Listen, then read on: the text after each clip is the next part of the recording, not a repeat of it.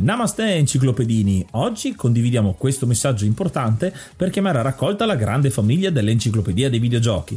È passato ormai qualche anno dalla nascita del progetto e per continuare a creare contenuto abbiamo tanto bisogno di voi. Il computer con il quale realizziamo tutto il materiale dell'enciclopedia dei videogiochi, dal podcast alle grafiche, ai video, alle dirette, eccetera, dopo 12 anni di onorato e fedele servizio ci sta abbandonando con una rapidità preoccupante che ha reso quasi impossibile continuare a creare contenuti. Quindi, se volete, potete contribuire dandoci una mano andando su enciclopediadeivideogiochi.it e cliccando supporta il progetto. Ogni donazione ci permetterà di sostituire l'attrezzatura fondamentale e necessaria a tenere viva l'enciclopedia. Crediamo che l'unione faccia la forza ed in questo momento ne abbiamo proprio bisogno. Da 5 anni cerchiamo di regalare emozioni, condivisione, informazione su un tema a tutti noi tanto caro, i videogiochi. Grazie a voi potremo continuare a farlo senza il rischio di dover fermare tutto il nostro malgrado.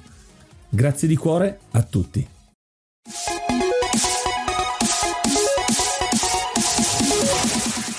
Namaste, benvenuti ad un nuovo episodio dell'Enciclopedia dei Videogiochi. Io sono Ace. E io sono Yuga e nel podcast di oggi parleremo di WWF No Mercy. Ma prima di cominciare, come al solito, qualche news. Abbiamo news abbastanza importanti sul Festival Podcasting. Come sapete, l'Enciclopedia dei Videogiochi è una degli, delle organizzatrici quest'anno del Festival Podcasting che si dovrebbe svolgere a Milano tra il 9 e il 10 ottobre di quest'anno. Dico dovrebbe perché non non sappiamo ancora con eh, la pandemia se potremo farlo fisicamente oppure solo digitalmente, ma comunque si terrà. E la cosa interessante è che quest'anno, come tutti gli anni, ma quest'anno ancora di più, ci sono i podcast emergenti. Che cosa sono? Sono tutti quei podcast che sono nati nell'ultimo anno, quindi a partire dall'ultimo eh, festival, ottobre dell'anno scorso fino ad oggi, e ce ne sono oltre 60-70, insomma parecchi nuovi che si possono iscrivere, avere un biglietto gratis per venire. Il biglietto comunque è veramente veramente risicato, ma hanno la possibilità di partecipare partecipare a un progetto molto interessante e con qualche piccola novità che ancora non vi svelo niente perché è ancora tutto dietro le quinte che mi vede protagonista nel senso che è una mia idea. Chissà se riusciremo a farla. Sarà molto interessante quindi se avete un podcast anche voi e volete partecipare vi consiglio di andare su emergenti.festivaldelpodcasting.it altrimenti fateci sapere con dei commenti eccetera eccetera e ci vediamo direttamente là a ottobre. Tra l'altro tra i podcast emergenti c'è anche quello di mia figlia Aurora che è un podcast fighissimo che vi consiglio di ascoltare questa è una marchetta proprio da genitore si chiama Bimba al microfono. E ora un po' di musica.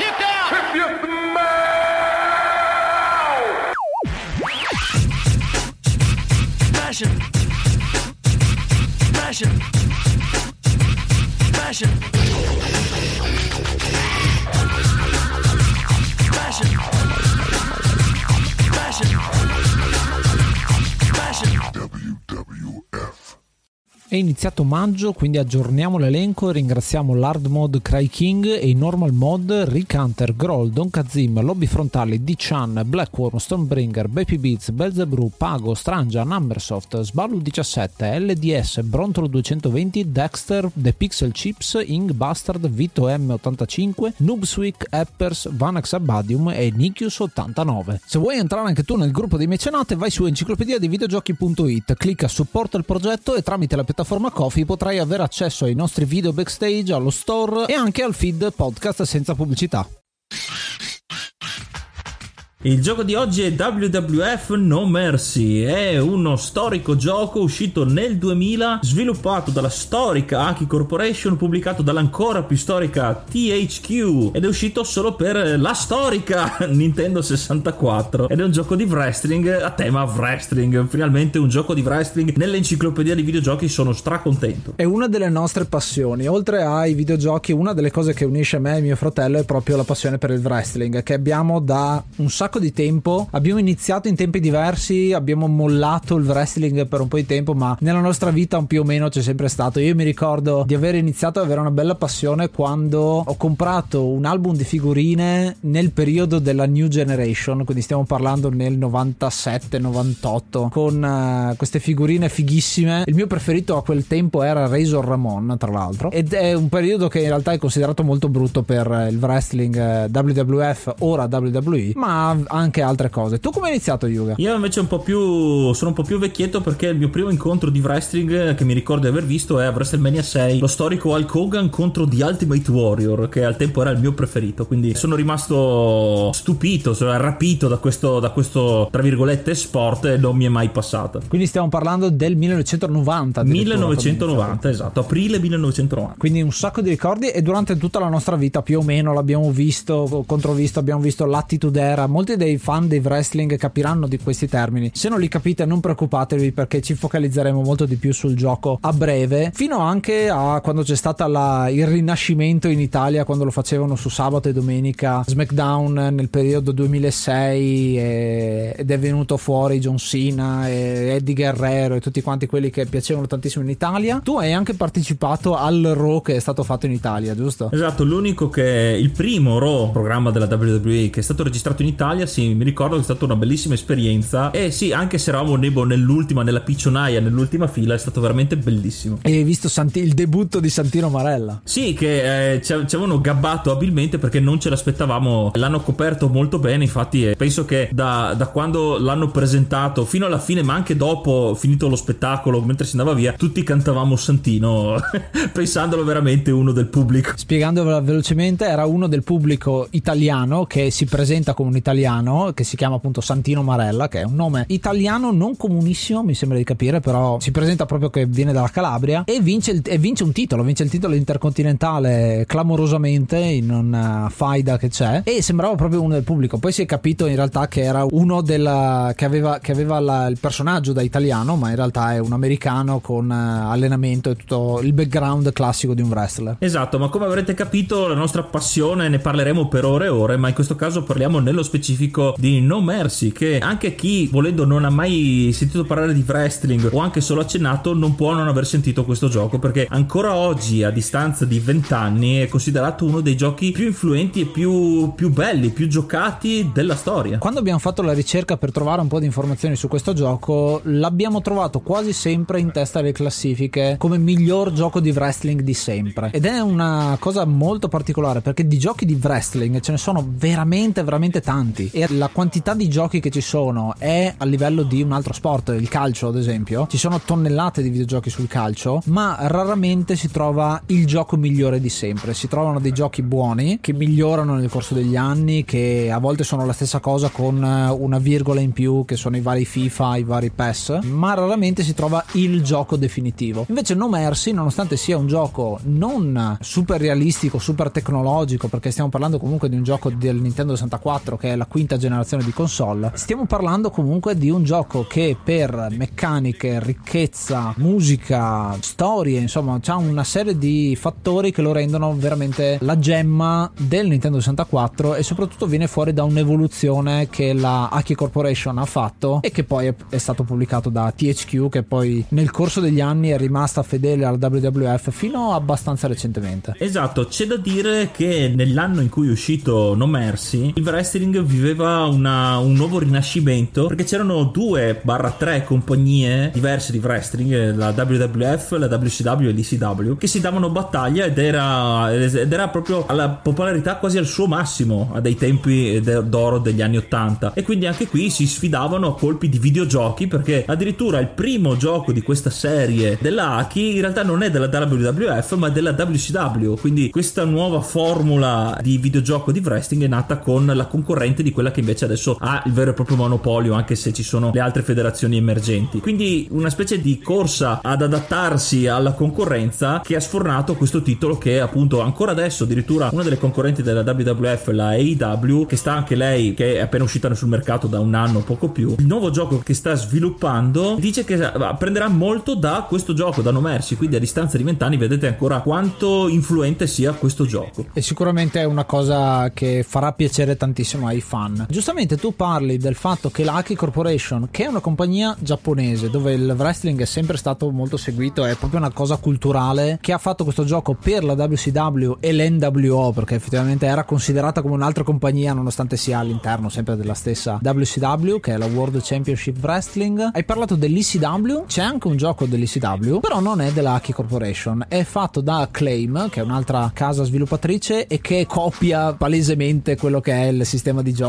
della Aki Corporation, quindi è molto interessante vedere come questo sistema sia funzionante e sia stato copiato dagli altri. Un po' è lo stesso parallelismo per farvi con Street Fighter. Street Fighter ha inventato un modo di fare le mosse particolare, le super, le mezzelune, le quarto di giro e queste cose qua, che poi sono state copiate un po' da tutti quanti gli altri. O si andava a contrasto completamente, tipo Mortal Kombat, ma molto spesso era proprio copiare. Ma questo sistema di gioco nasce con Virtual Pro Wrestling che è uscito in, nella versione 64 appunto per Nintendo 64 e per perfezionato con Virtual Pro Wrestling 2 che è forse uno dei giochi più completi dal punto di vista del roster perché c'è presente tutto quanto il roster cioè i lottatori giapponesi di tutte le compagnie possibili esistenti a quel tempo che se non mi ricordo male erano la New Japan e la All Japan che sono appunto due compagnie che sono completamente diverse una dall'altra. Ma in Giappone sapete come funziona per quanto riguarda l'abbiamo visto anche in altri episodi dell'enciclopedia. Per quanto riguarda le licenze vengono date un po' facilmente e quindi si riesce a fare molti giochi crossover che ci sono stati. E invece per quanto riguarda le non licenze perché nel gioco giapponese ci sono anche lottatori di altre compagnie fuori dal Giappone e sono però modificate quindi si sono visti nel corso degli anni in tutti i giochi in realtà che vengono fuori dal Giappone. Anche Fire Pro Wrestling che è un'altra serie conosciutissima dove ci sono versioni tarocche dei lottatori che tutti conosciamo magari con il colore diverso il nome un po' diverso eccetera eccetera. Un po' come si fa come prima ho fatto il parallelo con i calciatori con il calcio proprio con i calciatori. Anche i calciatori ci sono con i nomi strambolottati in giro per il mondo. Esatto mi viene in mente la serie di Winning Eleven quello che poi diventa Pro Evolution Soccer che c'erano la nazionale italiana anche la nazionale italiana con i nomi tutti cambiati. Quindi non è una novità però anche in questo caso qui il Giappone si mette in pole position perché appunto poi le versioni americane che sono rimaste nel cuore ne hanno mantenuto l'aspetto della giocabilità che questo gioco appunto è uno dei fiori all'occhiello di questo gioco ma anche il roster molto completo i personaggi messi a disposizione e anche l'estrema versatilità nella creazione del wrestler del lottatore che potremmo creare e modificare anche quelli esistenti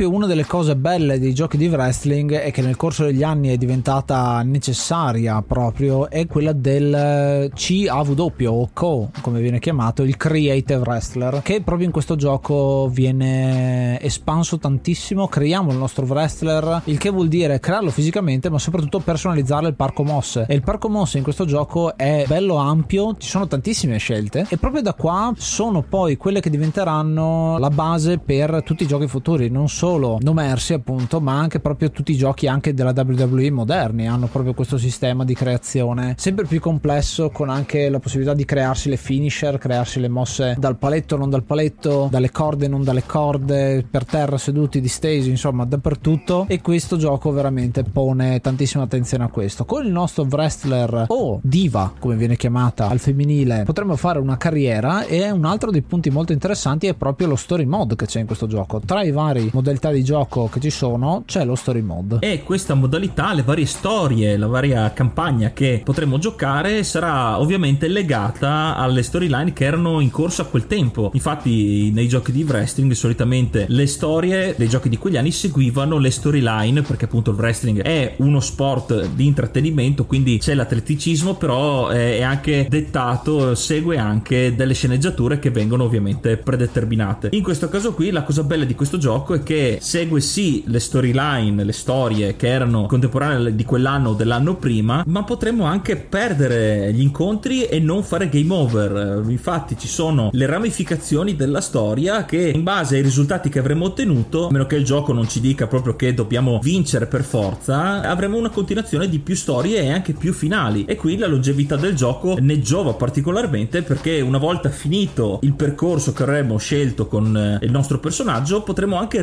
rigiocarlo per fare delle scelte diverse, in modo da avere tutti i finali possibili. Perché in questo gioco, nonostante sia un gioco di wrestling, ha un po' di finali nascosti, neanche fosse un RPG. E anche personaggi sbloccabili, perché oltre al roster che è bello grande, perché stiamo parlando di 64 personaggi in totale, quindi sono 45 wrestler maschi, 9 donne più 10 personaggi segreti che andremo a sbloccare nel corso del gioco. Ci sono dei grandi assenti e c'è un motivo e ve lo spiegheremo dopo. Ma un, giustamente tu dicevi, è figlio del suo tempo. Questo è un gioco del 2000, quindi stiamo parlando del periodo di No Mercy 99, che è proprio il primo pay per view che ha avuto questo nome. E anche siamo vicini a WrestleMania 2000, che è stato WrestleMania 16, il sedicesimo. Oltre a avere una profondità di roster bella ampia, ha anche una profondità di cinture bella ampia, perché è un momento in cui erano presenti parecchie cinture all'interno dell'unico show che c'era e queste determinano quante possibilità di campagna abbiamo a disposizione. Noi all'inizio scegliamo per quale cintura vogliamo combattere e sono via via sempre più difficili e sempre più complesse. Quindi abbiamo il titolo europeo, che è un titolo di più basso rango rispetto agli altri, abbiamo il titolo hardcore, quindi più basato sull'utilizzo di armi, il titolo light heavyweight, che sarebbe pesi leggeri, quindi persone che fanno tanti salti e si muovono parecchio. E c'è anche una versione di Davide contro Golia, che è una delle storyline che c'era, cioè c'è una persona gigante che vuole prendersi la cintura piccola. Poi c'è il campionato, il titolo delle donne, c'è anche quello intercontinentale che stiamo andando sempre più in alto come importanza perché a quel tempo purtroppo il titolo delle donne era molto sotto quello degli uomini proprio per, perché è figlia del suo tempo come vi dicevo prima. C'è il titolo tag team dove potremo selezionare due personaggi e anzi all'interno della storia cambieremo il compagno con cui andare per il titolo e infine il titolo massimo, il WWF Championship che era il, il titolo massimo del tempo. Queste campagne possiamo farle come sfidante, come campione e ciascuna di queste giustamente come diceva Yuga ha parecchie divergenze, parecchie ramificazioni. Per farvi un esempio solo quella del titolo massimo ha 10 capitoli, quindi facciamo 10 incontri in totale, ma come finali ci sono 8 finali diversi e stiamo parlando solo di una cintura. Quindi immaginate cosa vuol dire, vuol dire 16 finali se siamo 8 finali se siamo sfidanti, 8 finali se siamo campioni per 7 cinture. Questo gioco è enorme da quel punto di vista. Uno può rigiocarlo quanto vuole. E stiamo parlando solo della campagna in single player, perché questo gioco essendo molto arcade e di una giocabilità sopraffina, le partite più divertenti le fai in compagnia, avendo più controller. Per Nintendo 64 le giocate fatte con gli amici, scegliendo tutti i personaggi possibili in tutte le stipulazioni dei match disponibili, perché non saranno solo gli incontri uno contro uno, due contro due, bensì ci saranno tutte le stipulazioni tipiche, la Royal Rumble, le gabbie, il leather match, gli, gli incontri con le armi, quindi è il punto di forza dei giochi soprattutto adesso, ma in questo gioco qui, se abbiamo parlato fino adesso solo della campagna giocando da soli, figuratevi il divertimento che è ancora giocato in compagnia. Ad esempio adesso delle varie mod che hanno fatto perché non dimentichiamo che questo gioco sta vivendo ancora adesso grazie alla community che lo segue. C'è anche l'online, quindi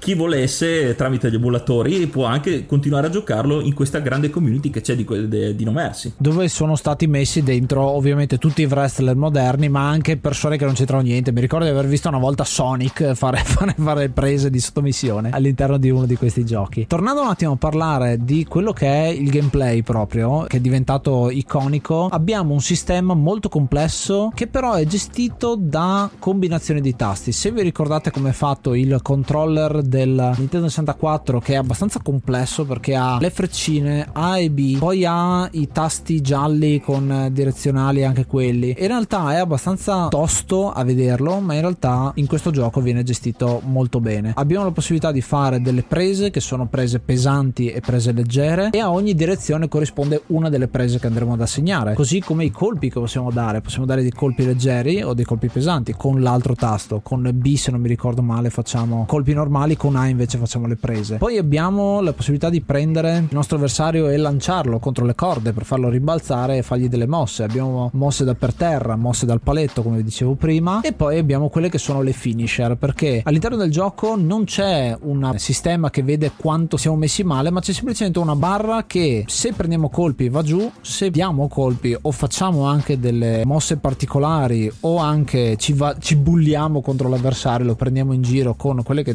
diventeranno le taunt che ci sono poi in, quanto, in tutti quanti i giochi successivi, possiamo riempire questa barra quando al massimo avremo la special a disposizione, che è una delle mosse speciali, una delle finisher e ciascuno qua bisogna conoscere effettivamente il proprio wrestler oppure quello che stiamo usando in quel momento per capire in che posizione farla, perché utilizzare The Rock per fare la rock bottom, che è la sua mossa finale, dovremmo essere davanti al nostro avversario, mentre se dobbiamo fare, che ne so, la frog splash di Eddie Guerrero, dovremmo essere su un paletto per poterla fare. Quindi bisogna conoscere un po' il gioco. Aggiungendo una piccola cosa sulle prese, eh, ma lo sapevi che siamo anche su TikTok? Ma che ci facciamo noi due su TikTok? Beh, lì potrai trovare delle uscite un po' pazze, tipo delle feffeate. Chissà cosa sono, eh? Ci vediamo lì! Abbiamo appena detto che ci sono tante varietà da più pulsanti, ma qui si espande ancora il numero di possibilità che abbiamo perché è introdotta anche la lunghezza della pressione. Infatti, premendo un tasto appena accennato, faremo una cosa, tenendo premuto aumenteremo come la forza del gesto atletico e quindi avremo ancora un parco di mosse ancora più ampio da assegnare. La barra di energia, o se vogliamo dirla, è proprio una barra di spirito, dello spirito, quindi si vede un po' la, la, l'attitudine giapponese che non, non importa quanto sia, tu sia messo male, l'importante è che tu abbia uno spirito alto. E infatti, riempiendo la barra di spirito, come dicevi, sbloccheremo le mosse finali. Perché il gioco, nelle, in fase di, per, di, personalizzazione, ci permette di assegnare qualsiasi tipo di mossa del nostro parco che abbiamo a disposizione come mossa finale. Quindi, per assurdo, possiamo anche mettere un pugno o il classico schiaffo eh, da wrestling come nostra finisher. Io mi ricordo che avevo, avevo fatto un personaggio fighissimo che aveva la sberla. come mossa finale. Non, non, la sberla sul petto, proprio la sberla, quella che di solito danno le donne agli uomini nel, nel wrestling, proprio quella sberla lì. Lo schiaffone di Bud Spencer. e per assurdo, una mossa così semplice, però messa come finisher, potremmo farla solamente quando avremo la barra carica. Quindi è una mossa più semplice che però non avremo, non potremo fare. Potremmo fare le mosse più disparate, ma in quel caso lì, siccome è assegnata a una finisher, e ovviamente dovremmo sapere, come dicevi, il modo in cui farla. Quindi avremmo, dovremmo anche conoscere, perché è un gioco gioco appunto per appassionati perché un, fan, un, non fan di wrestling a meno che non venga tirato dentro da un altro fan di wrestling questo sì ha uno, ha uno scalino di apprendimento un po' più difficile ma proprio perché è, è fatto apposta a tema wrestling. Proprio su questo voglio focalizzare perché questo gioco ha avuto questo successo perché fino ad adesso i giochi di wrestling sostanzialmente si basavano sul smanettare quindi smanettare il più possibile premere il più forte possibile. Sono tutti figli in un certo senso del vecchissimo arcade di Arm of Wrestling, quindi di braccio di ferro, dove tra l'altro c'era Hulk Hogan come avversario, dove dovevi smanettare tantissimo per vincere. E molti dei giochi fino a questo tempo per Atari, per NES, per tutte le varie console che ci sono state, sono quasi sempre state sullo smanettare. Mi ricordo anche giochi per Amiga che avevamo, c'era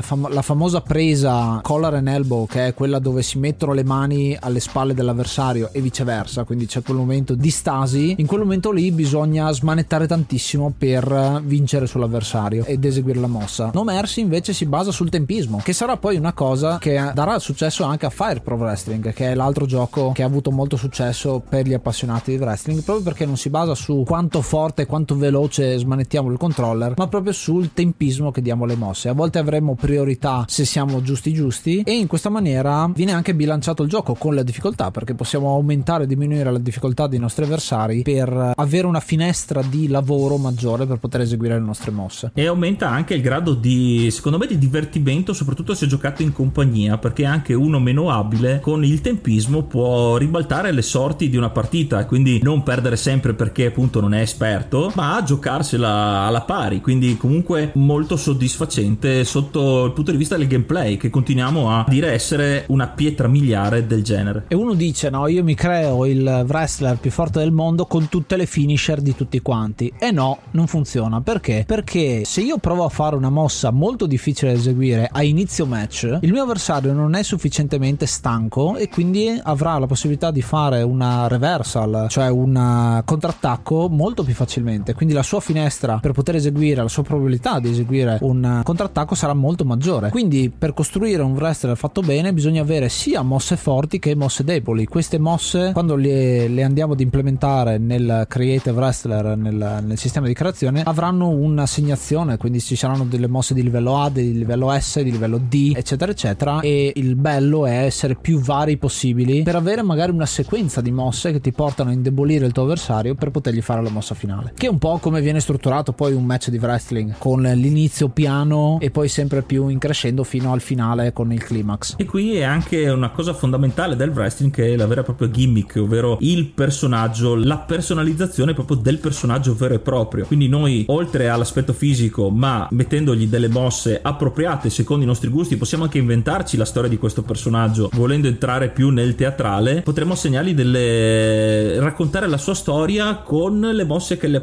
che gli assegneremo. A proposito del roster di 64 personaggi, c'è un grande assente che in quel periodo era abbastanza famoso, che è Big Show, che molti conosceranno perché proprio nel 2006 era uno dei favoriti di quando è uscito il wrestling in Italia e continua tutt'oggi a lottare, nonostante sia molto part-time il suo periodo al momento, ed è un grande assente di questo gioco. Come mai? Il motivo è molto semplice, perché proprio in quel periodo di uscita del gioco lui c'è all'interno del gioco, ma viene tolto dal gioco perché in quel periodo lì i suoi datori di lavoro l'hanno considerato un po' troppo grasso e quindi fondamentalmente l'hanno tolto dalla WWF e l'hanno spedito in un'altra compagnia che si chiama OVW, tutt'oggi ancora esistente, che al momento dell'uscita di questo gioco era il settore di sviluppo dove ci si andava ad allenare prima di andare nella WWF, quindi nel programma Raw, SmackDown e, anche nei pay per view, per allenarsi un po' meglio perché quello che è Big Show, che una volta si chiamava The Giant quando era in WCW, ha avuto un percorso che è stato sparato subito nella mischia e gli mancavano un po' di fondamentali, quindi ha passato questo periodo ad imparare i fondamentali. E ci sono tracce di lui perché sia c'è all'interno del gioco, se andiamo nelle possibilità di personalizzazione troviamo praticamente lui uguale identico, ma soprattutto lo si vede all'interno delle storyline, perché molte delle storyline ruotano intorno ad un personaggio che in questo caso è Steven Richards, che in quel periodo lì in realtà Steven Richards era molto low card si dice, cioè non era al top delle sue possibilità, ma stava abbastanza più in basso, lottava per titoli minori. Era a capo di una stable del momento, cioè un gruppo di lottatori che si erano messi insieme, ma non era eh, fondamentale. E all'interno delle storyline, delle storie, lui in realtà è molto predominante proprio perché è stato messo al posto di Big Show perché in quel momento non era disponibile. Tra l'altro, nei file di gioco si riesce a trovare anche parecchi personaggi segreti, sia sbloccabili sia proprio creabili, perché uno si crea il wrestler e crea wrestler anche esistenti. C'è la possibilità di trovare ad esempio Andre the Giant, che è una leggenda che quel periodo lì non combatteva più, ma c'è all'interno del gioco, e così tanti altri. È una cosa sempre nella parte della personalizzazione e di questi segreti che troviamo molto spesso nei giochi di wrestling e che aggira in un certo senso il copyright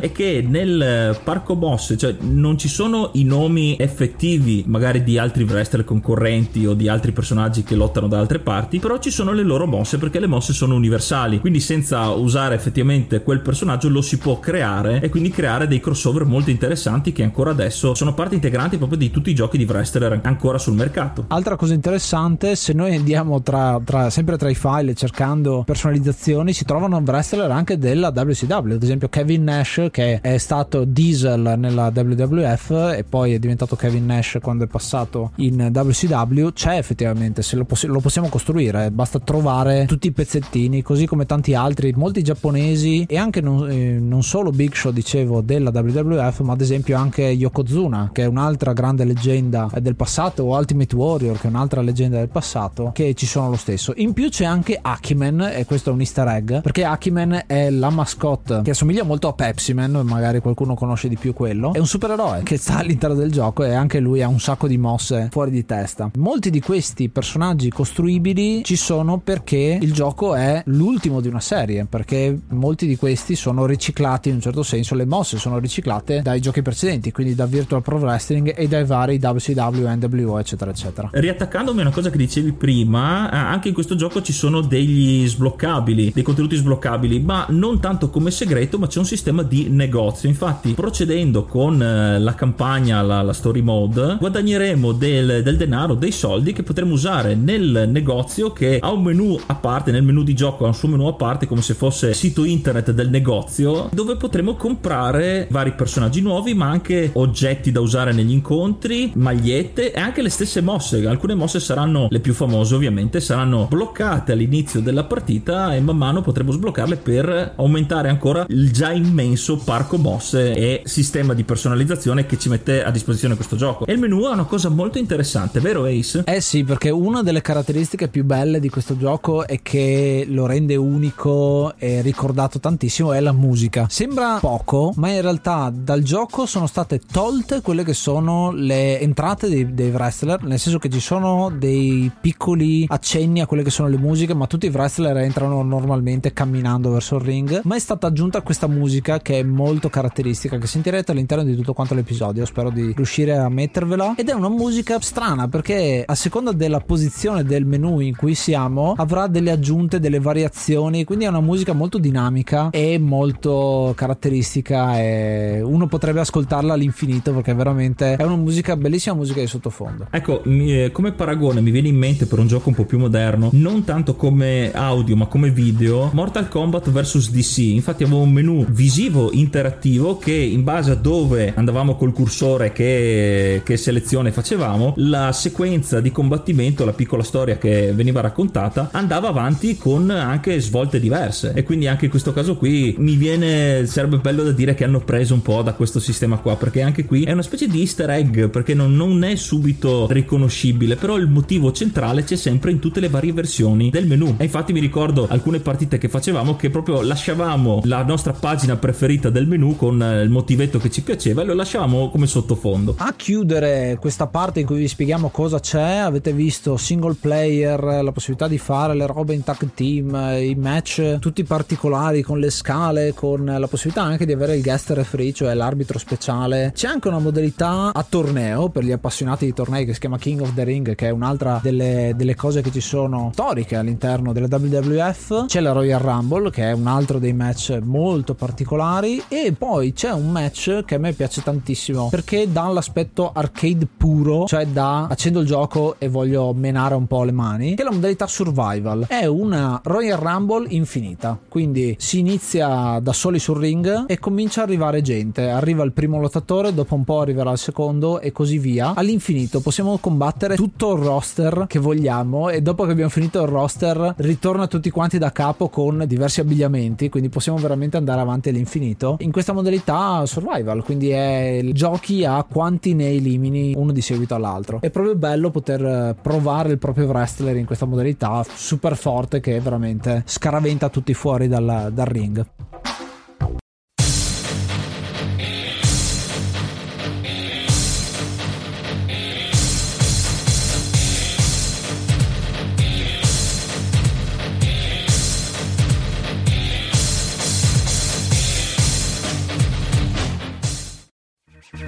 Bene, questo era WWF No Mercy 64, un gioco veramente sopraffino, per questo ho deciso di dare 10 chop su 10. È un gioco perfetto. È uscito nel periodo in cui il wrestling aveva la maggior popolarità possibile. È la perfezione da quanto riguarda un percorso che Aki ha intrapreso e ha concluso poi perché non c'è stato un gioco migliore di questo successivo sotto nessun aspetto perfetto, cioè non si poteva migliorare quello che era già perfetto, bastava solo ingrandirlo, ma poi non è più stato fatto. E se fosse uscito successivamente un gioco, il wrestling poi nel 2001-2002 comincia ad avere un calo di popolarità e quindi non sarebbe più stato l'ideale. Ha un online che tuttora vive con le mod che lo rendono ancora un gioco ricco e continuamente aggiornato e continuamente giocabile e adatto ai fan casual che possono menare le mani e poi imparano a giocare con, con, questo sistema di tempismo. Quindi veramente è un gioco fantastico. Ho deciso di dare il voto pieno perché non ha nessuna pecca, veramente non ha nessuna pecca. È uscito nel momento migliore della storia dei videogiochi. Non c'era un momento migliore per farlo uscire, quindi non c'è nient'altro da dire. E tu, Yuga? Eh, io da grande appassionato di wrestling faccio una piccola premessa. Questo gioco, come ho detto, è perfetto. La musica, i personaggi, la personalizzazione, la, l'immensa personalizzazione che permette a questo gioco di sopravvivere ancora adesso. Ci sono parecchi appassionati appassionati anche su internet, youtuber, eh, streamer, che giocano ancora a questo gioco. Quindi è un gioco che nonostante la sua età è chiaramente un classico intramontabile. E io questo gioco, siccome ci ho giocato parecchio e l'ho consumato letteralmente, ci do un 9 pile driver e mezzo su 10. Questo perché il gioco contiene un personaggio che si chiama Bulbio Cannon, ma non nella sua versione perfe- perfetta. Perché poi qualche anno dopo, per qualche anno dopo l'abbiamo mancato, faceva il, il rapper la spalla di John Cena quando all'inizio faceva il rapper, che è uno dei personaggi che tiro fuori sempre la battuta che un giorno ritornerà a calcare il ring. E quindi per questa piccola mancanza, ma in realtà gli do un 10 pieno perché questo qui è veramente un gioco, come dicevo, perfetto. E, il fatto che ancora adesso una compagnia di wrestling eh, che sta sviluppando un gioco abbia deciso comunque di prendere spunto dalle meccaniche di questo vuol dire che è stata una formula vincente che permette a questo gioco di essere veramente in ogni lista che ho trovato, se non il primo, nei primi due, nei primi tre posti in classifica. Quindi è un gioco veramente, lo consiglio a tutti, sia emulato ma anche, cioè, comprerei un Nintendo 64 solo per poterci giocare in originale. Quindi talmente bello che, beh, sì, che merita il 10 pieno. Ecco, a proposito di Nintendo 64, volevo aggiungere una piccola cosa. È uno di quei giochi che veramente fa la console in questo caso. Nonostante ci siano giochi che sono usciti in quegli anni per Nintendo 64 unici, Ocarina of Time, Super Mario 64, Mario Kart, insomma, ne sono usciti tanti, ma questo credo sia uno di quei giochi che ha storia, ma non è una storia, quindi è sempre diversa e ha una rigiocabilità incredibile. Quindi veramente se uno non ha soldi, diciamo, e vuole comprare un gioco, si compra questo e può giocare per anni tranquillamente. E molti giochi avevano al tempo, può essere una riflessione anche per il futuro, questa cosa. Molti giochi di adesso hanno questa situazione da se ne parla tantissimo per mesi e mesi e mesi prima dell'uscita, poi escono e la settimana dopo sono già vecchi. Invece c'erano giochi che vivevano proprio di questo, vivevano di è l'unico gioco che posso acquistare per questa console, quindi devo farlo durare per diversi anni.